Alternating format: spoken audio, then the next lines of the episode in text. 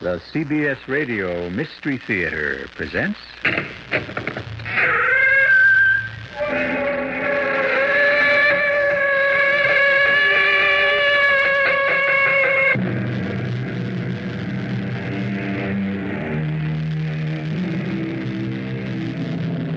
Come in. Welcome. I'm E.G. Marshall. Some 38 years ago, back in World War II days, a famous line was born. It was part of a song which goes like this There'll always be an England while there's a busy street, wherever there's a turning wheel, a million marching feet. To which the authors might have added, and as long as there's an England, there'll always be a Sherlock Holmes. Which one of you is Holmes? My name, sir. But you have the advantage of me. I'm Dr. Grimesby Roylott of Stoke Moran, and I know you, you scoundrel. You're Holmes the meddler, Holmes the busybody. Stay out of my affairs. When you go out, close the door, for there's a decided draft. Just see that you keep yourself out of my grip, or I swear to see to it that you roast in hell.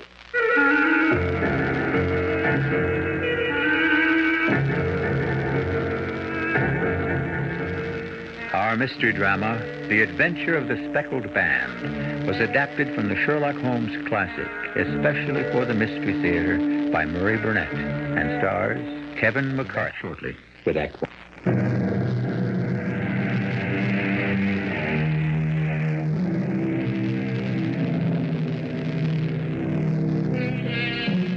Macho is the in word today when rating male performers. Either the performer in question has it or he hasn't. It's very similar to the days of Elinor Glyn when she made the word it synonymous with sex appeal. When we think of Sherlock Holmes, we dismiss the idea of his having macho, and that's a big mistake. It seems that whenever a beautiful young lady was in distress, Sherlock Holmes was the first man she turned to for help at any hour of the day or night. Watson! Watson, wake up. Sorry to rouse you, but. Oh, oh, Holmes. Aren't you hmm. feeling well? No, I'm perfectly fit, thank you. But it seems that there's a young lady who roused Mrs. Hudson, Oh. who in turn roused me, and she's waiting in our sitting room this very minute. Oh, what, at this hour? Hmm, Trust you, Watson, to hit the nail on the head. When young ladies wander about London at this hour of the morning and get sleepy people out of their beds, come on now. I assume that it's something very pressing that she has to communicate. Yes, of course.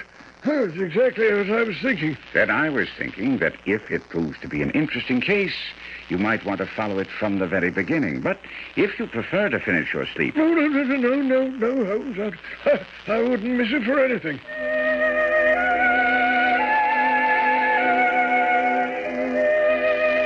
Good morning, madam. My name is Sherlock Holmes. This is an, well, an intimate friend of mine and an associate, Dr. Watson, Oh, yes. before whom you can speak as freely as before myself. Ah, I'm glad to see that Mrs. Hudson has had the good sense to light the fire. Please, draw up to it, and I'll order you a cup of hot tea, for I observe that you're shivering. I'm not shivering from the cold. Hmm? What then? Fear, Mr. Holmes. It's terror. Well, if you'll trust us, perhaps we can soon set matters right. You came in by train this morning, I see. You know me then? No, no, but I observed the second half of a return ticket in the palm of your left glove. You must have started very early, and yet you had a long drive in a dog cart along heavy roads before you reached the station. Oh, I've come to the wrong place. They've been here before me, and you know all about it. now, please, please, madam, forgive my clumsiness. Now, now, don't be alarmed. It's just that my enthusiasm for the science of deduction is sometimes misplaced. I don't understand. The explanation is simple. The left arm of your jacket is spattered with mud in no less than seven places. The marks are perfectly fresh. Hmm? There's no vehicle other than a dog cart which throws up mud in that way. And then only when you sit on the left hand side of the driver for some time. However you reached your conclusions, you're perfectly correct. And I see I was wrong to mistrust you. Hmm. Mildred Farintosh was right when she said you are the one to turn to in an hour of need. Farintosh, eh? Ah, uh-huh. That was before your time, Watson. it was concerned with an opal tiara. I recall it now. I hope that you can help me shed the horror and darkness which surrounds me. At present, I can't reward you for your services, but in a month or six weeks I shall be married with full control of my own income, and then you shall not find me ungrateful. Now, don't disturb yourself about rewarding me. Let us hear your problem. My name is Helen Stoner. I live with my stepfather, Dr. Grimesby Roylott, who's the last survivor of one of the oldest Saxon families in England, the Roylotts of Stoke Moran on the western border of Surrey. Mm, the name is familiar to me. Ah, well, then perhaps you know that the Roylott family was at one time among the richest in England, but four successive heirs of wasteful and dissolute habits mortgaged the estates to the hilt, and the taxes did the rest. My stepfather, seeing that he must adapt to new conditions, took a medical degree and went to Calcutta, where he established a large practice. Does he practice in Surrey now? Oh, no, never. Uh, no one would come to him Ah. Why not? because of his temper. The villagers are afraid of him. Only last week he threw the local blacksmith over a bridge and into a stream. You don't say. It was only by paying all the money I could get together that I was able to avert another public exposure. But surely your stepfather must have displayed some of these symptoms to you or your mother before she... No, no, no. You, you don't understand. My mother was the young widow of Major General Stoner of the Bengal Artillery. We were only two years old at the time of my mother's remarriage. We? Uh, my twin sister Julia. Ah. She's dead. And it's about her death that I want to speak with you. In a moment. You say you and your sister were only two years old when your mother married Dr. Roylott. Now, even so, surely there must have been some indication of this violent temper that you speak of. Not then. There seemed to be no obstacle to our happiness. It was only after he caught our native butler in some robberies and beat him to death that the violent side of his nature was revealed, and never to us, never. I'm sure. I'm sure that Hmm. Yes, madam. Yes. Sure of what? that if my mother were still alive, we'd be happy again. Ah. When and how did she die? Eight years ago, in a railway accident near Crewe. And your sister? That's the horror, Mr. Holmes. That's why I'm here. It was just two years ago, just a fortnight before her wedding day. Mr. Holmes, we were twins, terribly close. And I remember her telling me how she had dreaded telling Papa about her forthcoming marriage. She described it so vividly. I can almost hear her now as Papa called to her outside the house. Julia, Julia, Yes, Papa? Julia, you and your twin sister are so close, and yet as different as night from day. Now, Helen wouldn't have asked to see me in my study, and then avoided coming here. I'm sorry, Papa. It's just that. Well, I wasn't sure you'd like what I have to tell you. There's only one way to find out. All right. I've met a man. I love him. He loves me. And we're going to be married. Julia, my child, how could you think I'd be anything but overjoyed to hear that you're going to be happy and with someone who cares for you? Who's the lucky fellow? An army major. You'll like him. His name is Robert Drury. But it was really about Helen that I want to speak. Helen. What has she to do with it? Papa, she can't run this house alone. She must have help. It's been almost too much for both of us, and now that I'm just about to leave. Don't worry, don't worry. I'll find someone to give Helen a hand with the housekeeping. You'll have other things on your mind, like your trousseau and the things a young woman thinks about when she's getting married. And did he find someone to help you, Miss Stoner? No servant would stay in the house more than a day or two, not only because of my stepfather's terrible rages, but also because my stepfather brought over animals from India and left them free to roam. There is a cheetah and a baboon there now. Hmm, I see. Not the darkest part, you don't, Mr. Holmes, not yet. That awful moment of my sister's death. My entire attention is yours. Please proceed. Well, to understand how I came to overhear what happened between my stepfather and my sister, you must know about the sleeping arrangements in the manor house. As I said, it's very old, and only one wing is inhabited. All three bedrooms in this wing are on the ground floor, with windows opening onto the lawn outside. My stepfather's bedroom was after Julia's and mine. There are no connecting doors. Well, on this particularly hot night, shortly before my sister was to be married, my windows were wide open, and thus I came to hear the following conversation. Well, hello, Julia.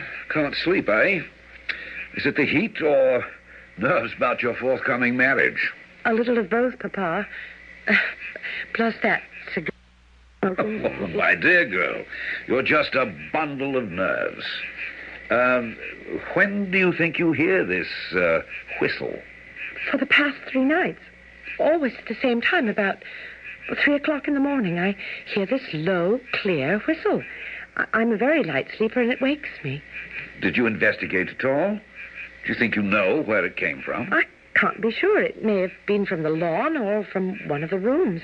Have you asked Helen about this? Of course, but she sleeps very heavily, and she hasn't heard anything. I, I just wondered if you had.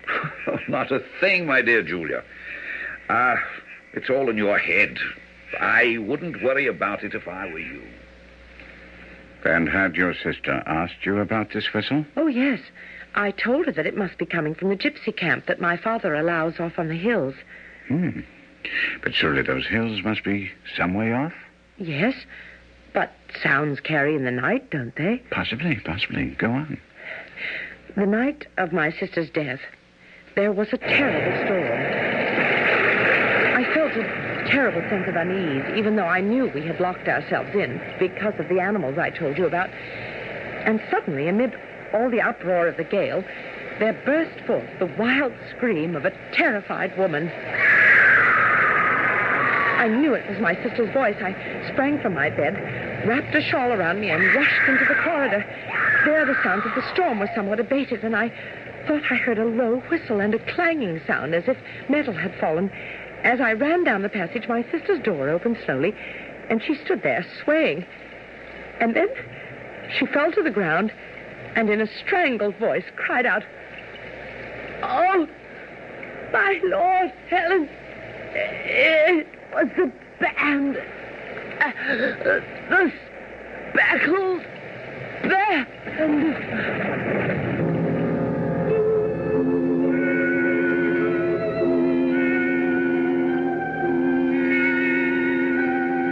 Have been fantastically imaginative horrors and thrills invented by all the great writers of horror and suspense stories. But nothing any of them ever came up with has topped the good old fashioned scream in the night for pure heart stopping terror. We'll be back with Sherlock Holmes and Dr. Watson in Act Two.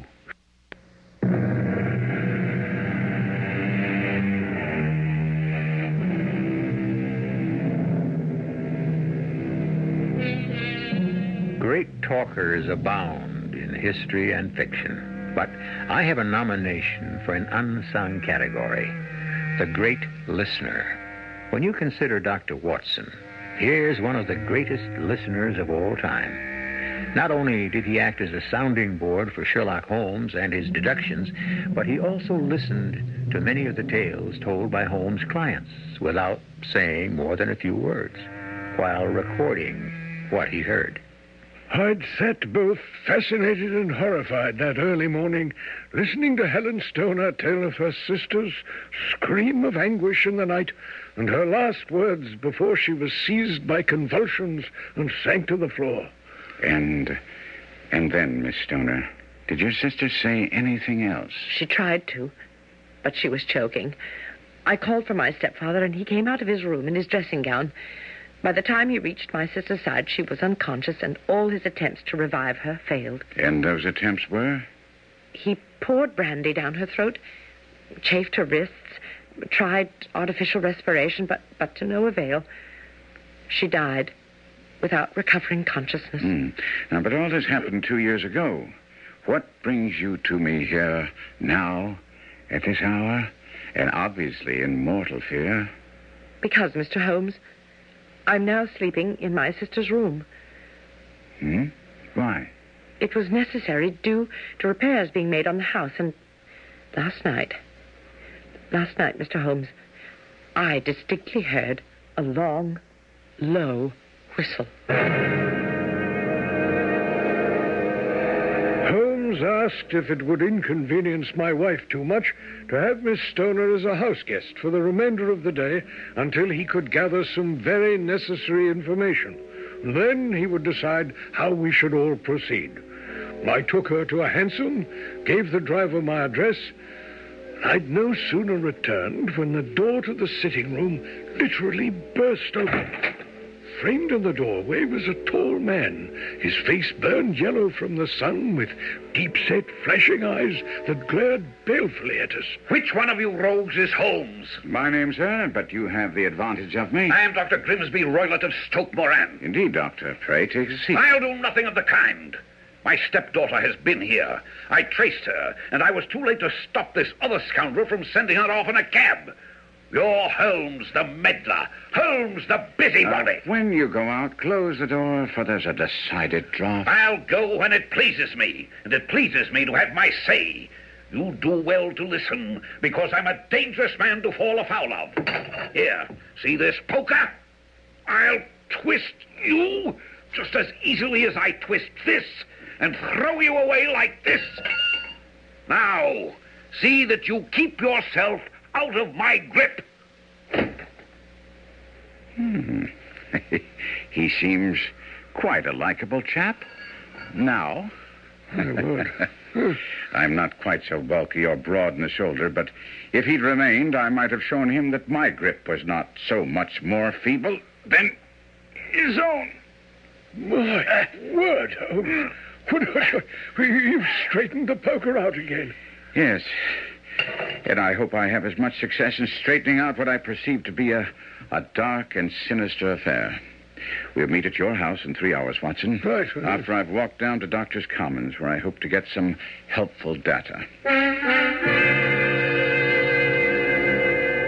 Holmes was as good as his word, and exactly three hours later, he joined me and Miss Stoner in our living room. My wife had gone out to do some shopping. Holmes held in his hand a sheet of blue paper, scrawled with notes and figures.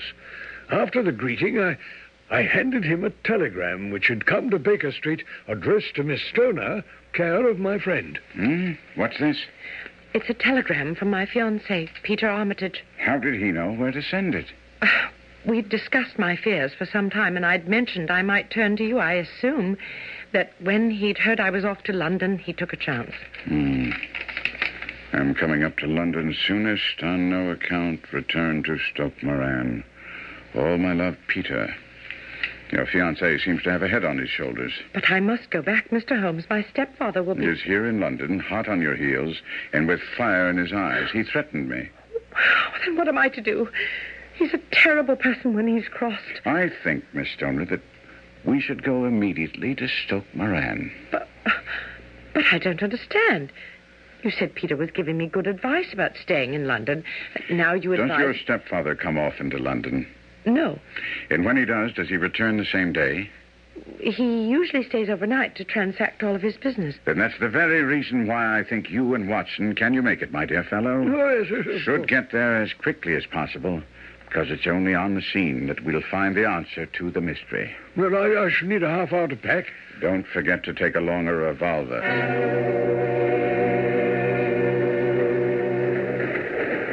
Miss Stoner, you did wisely in coming to see me, but you haven't told me all. I've kept nothing back. You have. You're screening your stepfather. Why? What do you mean? If you'll excuse me while I push back the lace which fringes your hand here. What? Now, what about these five livid imprints of four fingers and a thumb? Miss Stoner, you have been cruelly used. I told you about his tempers. Well, sometimes he doesn't seem to know his own strength. Mm, but he certainly knows on which side his bread is buttered. You see, I spent some time looking at your mother's will, and the figures that I have here on this paper show that if both of you girls marry, your stepfather would have to exist on a mere pittance. The marriage of even one of you would put a serious dent in his income, whereas if neither of you marry, he does very nicely indeed. But, Mr. Holmes. Miss Stoner, you turn to me for help. Let me assure you that your stepfather is a crafty and dangerous villain. And you will have to put yourself completely in my hands if we are to save your life. You're trying to frighten me. Indeed, I am. For your own sake. Now, there are some things that I must make certain of. First, are you sure about hearing this whistle and the metallic sound on the night of your sister's death? It's my strong impression that I heard it. Hmm? Was your sister dressed? No. No, she was in her nightdress. And in her right hand was found the charred stump of a match, and in her left a matchbox. Mm. So she'd struck a light and looked about her when the alarm took place. Is that important? Vital. But did the coroner's jury come to any conclusions at all? None. The case was investigated with a great deal of care, but my evidence proved conclusively that my sister was quite alone when she met her death. Just how thorough was the investigation? The walls and flooring were carefully sounded and shown to be solid all around. The chimney? Is wide, but is barred with four large staples. The windows were blocked by old fashioned shutters with broad iron bars, which were secured every night, and the door was locked from the inside. Mm. How about poison? The doctors examined her for it, but no traces were found. I ask you then, Miss Stoner, what do you believe caused your sister's death? Fright and nervous shock. Induced by? I can't imagine. You mentioned gypsies. Were there gypsies in the plantation at the time? Well, there are nearly always some there. What do you think my sister's allusion to a band, a speckled band, has something to do with gypsy costumes? We're fishing in very deep waters, Miss Stoner. And I suggest we repair to the dining car for some tea. Oh, you and Dr. Watson can go. I feel no desire for food. If you don't mind, I'll try to take a little nap.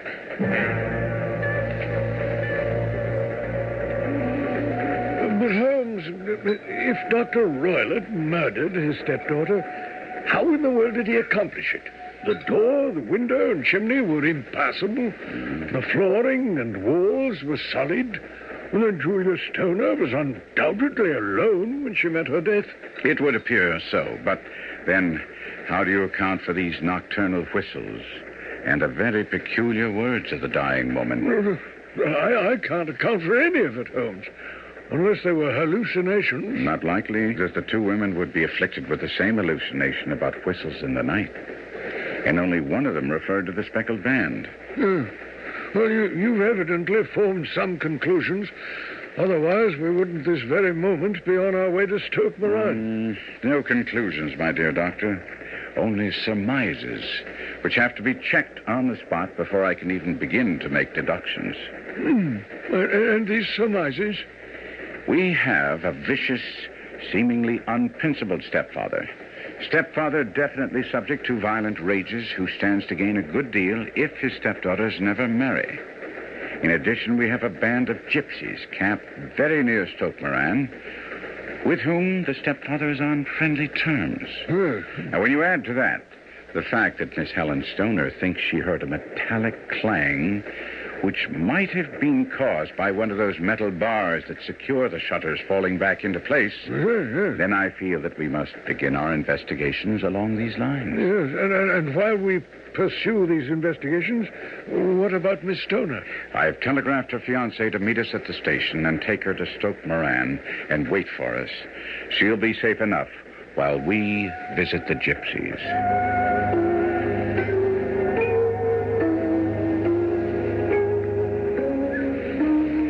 I think it's best for us to pose as architects. Something to do with the alterations that are being made at the manor. Well, seems like the gypsies are breaking camp. Mm, it does indeed. That fellow over there seems to be giving the orders. Hello. Can we have a word with you? Sorry. No fortune telling today. Oh, come now. You can't be in that much of a rush to get to Saint Marie de la Mer. The festival doesn't start until late May. Who are you? Hmm? I'm Sherlock Holmes. And this is Dr. John Watson. Uh, how do you do? We're assisting the architects in the rebuilding going on at the manor. What do you want with us? What do you know about our annual festival? Oh, I'm interested in the history of the Romany people. And I'd hoped to talk with you about your friend and benefactor, Dr. Roylott. Gypsies have no friends. Hmm. You don't consider it an act of friendship that Dr. Roylott allowed you to use these grounds as a campsite? We paid. With odd jobs around the manor? Doing some of your metalwork and other favors, no doubt. Woman, bring me the cards. No, no, no, no. I'm not interested in the tarot. No, but you are interested in Dr. Roylott. He is why we leave today. He hasn't ordered you off. No, we leave because he asks us to stay. Could you explain that? Give me the cards, woman. Oh, surely you don't need these. Like you, Dr. Roylott knew of the Romany people and our customs. He asked questions. Now, these figures on the cards, properly interpreted, contain not only the answers to your questions, but could reveal the secret of the universe. I see. Not yet. Here. Choose a card. Very well. Ah. the serpent of wisdom. hmm You, sir, are not only an architect, but you travel all paths seeking knowledge. Oh, I say, Holmes, that... that- Please, please, Watson. Allow the gentleman to tell us what he can in his own fashion. Select four more cards, quickly, without thought. Satisfactory? Ah, path 12, the elephant. Justice.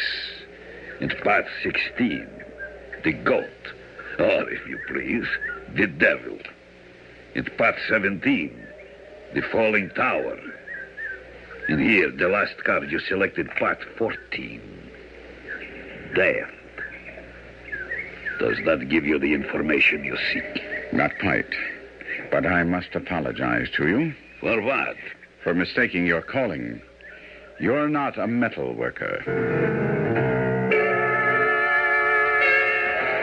what on earth was that all about? Why did you apologize for calling him a metal worker? You looked at his hands as he handled the tarot cards, Watson, but you didn't really see them.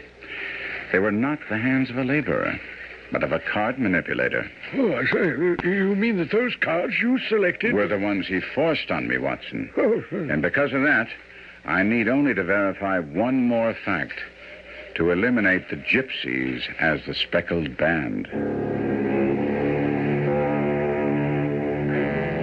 Listener, the facts which would enable you to arrive at the correct solution for the adventure of the speckled band are not yet all before you. But I promise faithfully that they'll be placed before you at the very outset of Act Three, right after these messages.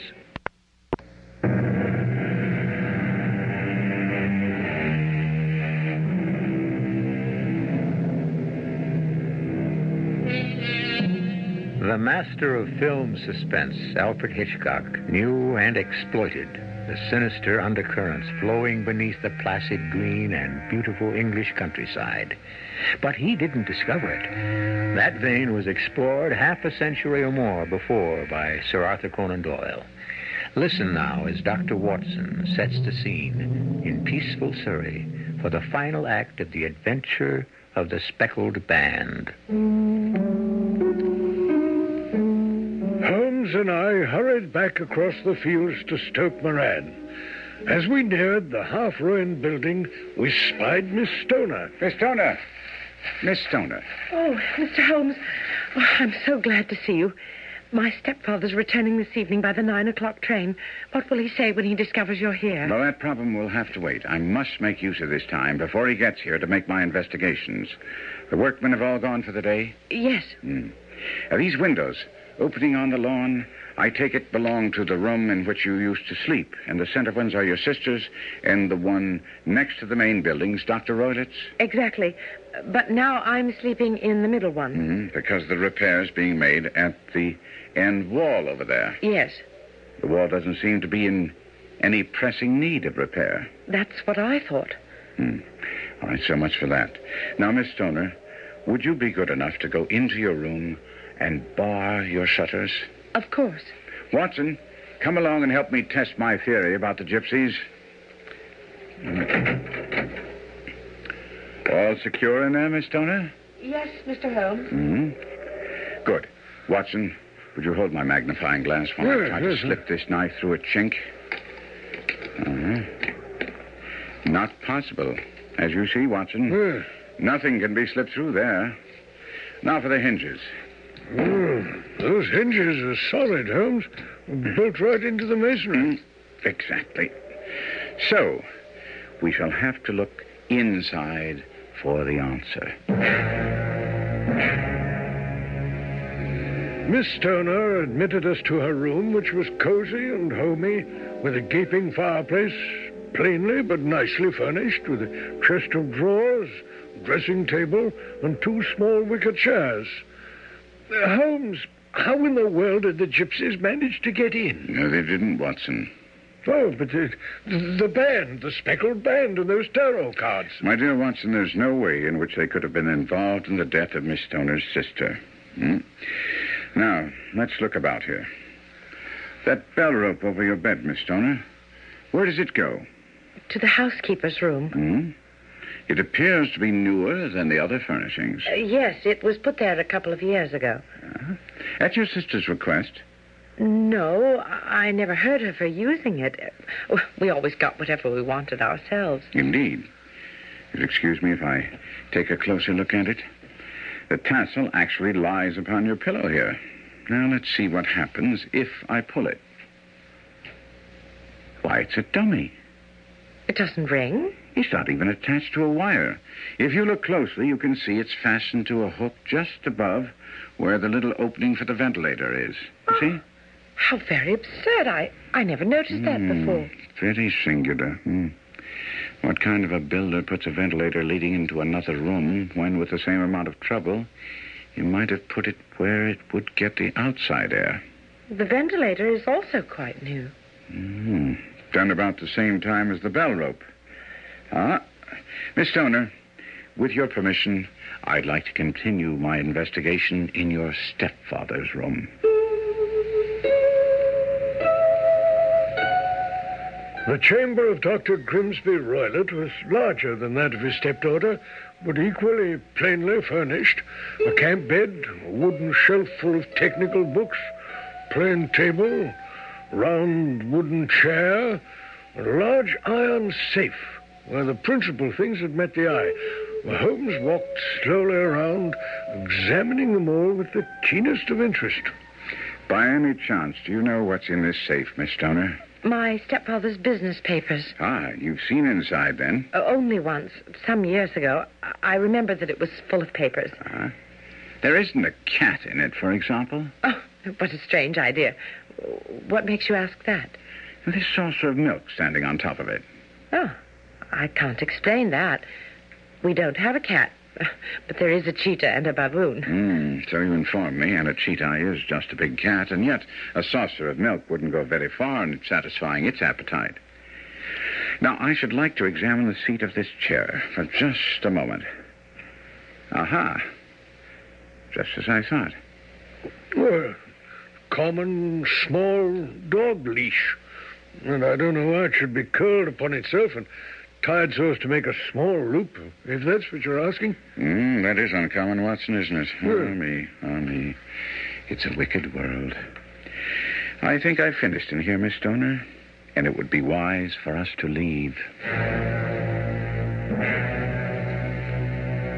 Miss Stoner, your life depends on doing exactly as I say. Very well, Mr. Holmes. I place myself completely in your hands. In the first place, both my friend and I must spend the night in your room. What? It must be so. Now, let me explain. First, am I correct in assuming that I can see the village inn from here? Uh, yes, that's the crown. Excellent. And your windows are visible from there? If you have a room on the side facing the manor, yes. Ah, trust us to arrange that. Now, when your stepfather comes back, I fear that we cannot keep our visit a secret from him, so inform him. Oh, but he's sure to ask what you were doing. When you will plead a migraine headache and confine yourself to your room. And then, when you hear him retire for the night, open the shutters of your window, undo the hasp, and put your lamp there as a signal to us. And then, very quietly, very, very quietly, take everything you may need and go to the bedroom you formerly occupied. Can you manage there for one night? Oh, oh, yes, easily. But, but but what will you do? We shall spend the night in your room, and we shall investigate the noise which disturbed you. Holmes and I had no difficulty engaging a bedroom and sitting room on the upper floor of the Crown Inn, commanding a fine view of the manor and of Miss Stoner's bedroom window. You know, Watson, I really have some scruples about taking you tonight. What it? There's a distinct element of real danger. Can't I be of assistance? Well, your presence might be invaluable. Well, well then I, I, I shall certainly come. You, you evidently saw more in those rooms than was visible to me. No, you saw everything I did. I just deduced a little more. Well, I, I saw nothing out of the ordinary, except a bell rope, and what purpose that could serve is more than I can imagine. You also saw the ventilator. Well, it's not unusual to have a small opening between two rooms. It was so small that a rat could hardly pass through it. What harm can there be in that? Well, at least grant me a curious coincidence of dates. A ventilator is made, a cord is hung, and a lady who sleeps in the bed dies. Doesn't that strike you? Well, I, I can't see any connection. Did you observe anything very peculiar about the bed? Oh, I can't say I did, no. It was clamped to the floor. Did you ever see a bed fastened like that before? No, can't say I have. What purpose does that serve? The purpose for which it was intended? The lady could not move her bed.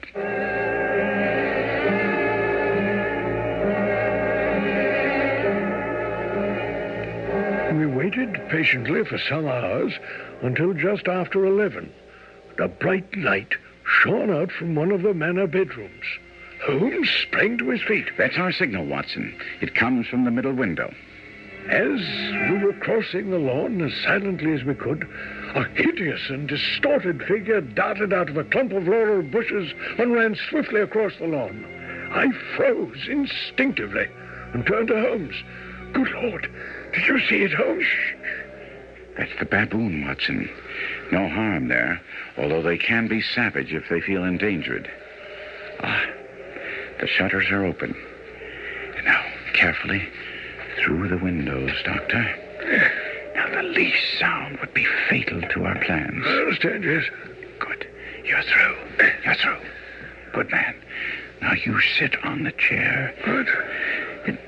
I'll stay on the edge of the bed. He must sit without a light because he would see it through the ventilator. Do not let yourself fall asleep, Watson. Your life depends on it.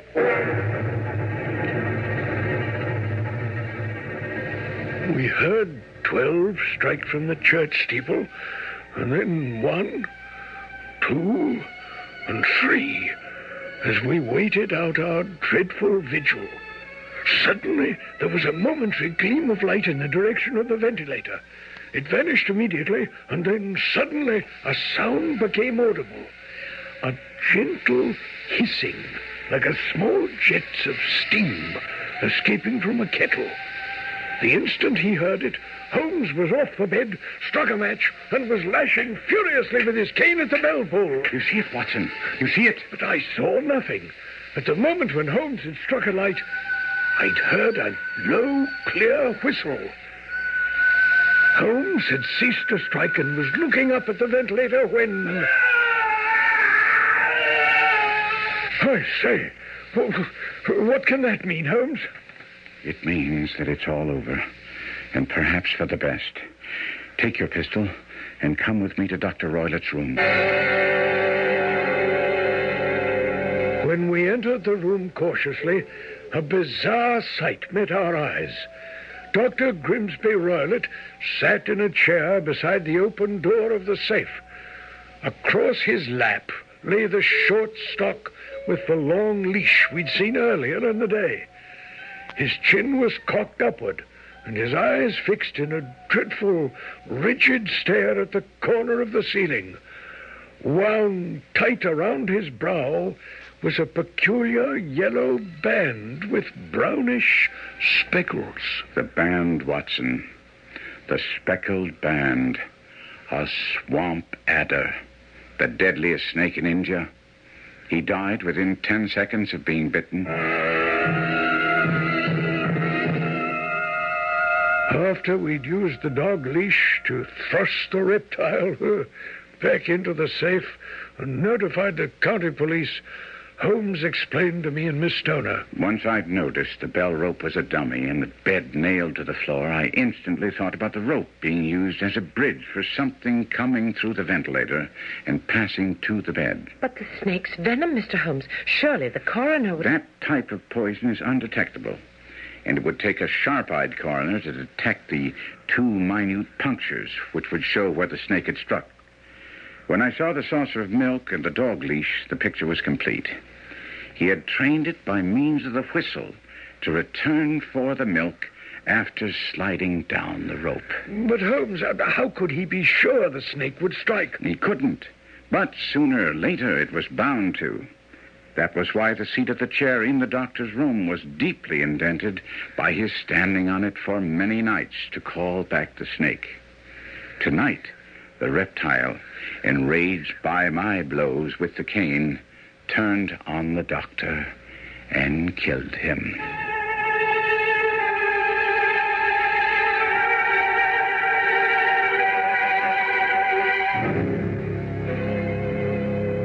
As I reread Sir Arthur Conan Doyle's stories about Sherlock Holmes and Dr. Watson, I begin to think that part of their never ending appeal is they create a world wherein justice is served. Violence recoils upon the violent, and criminals are brought to book by the brilliant deductions of a gallant detective rather than through the impersonal use of computers. All in all, there's a lot to be said for such a world. I'll be back shortly.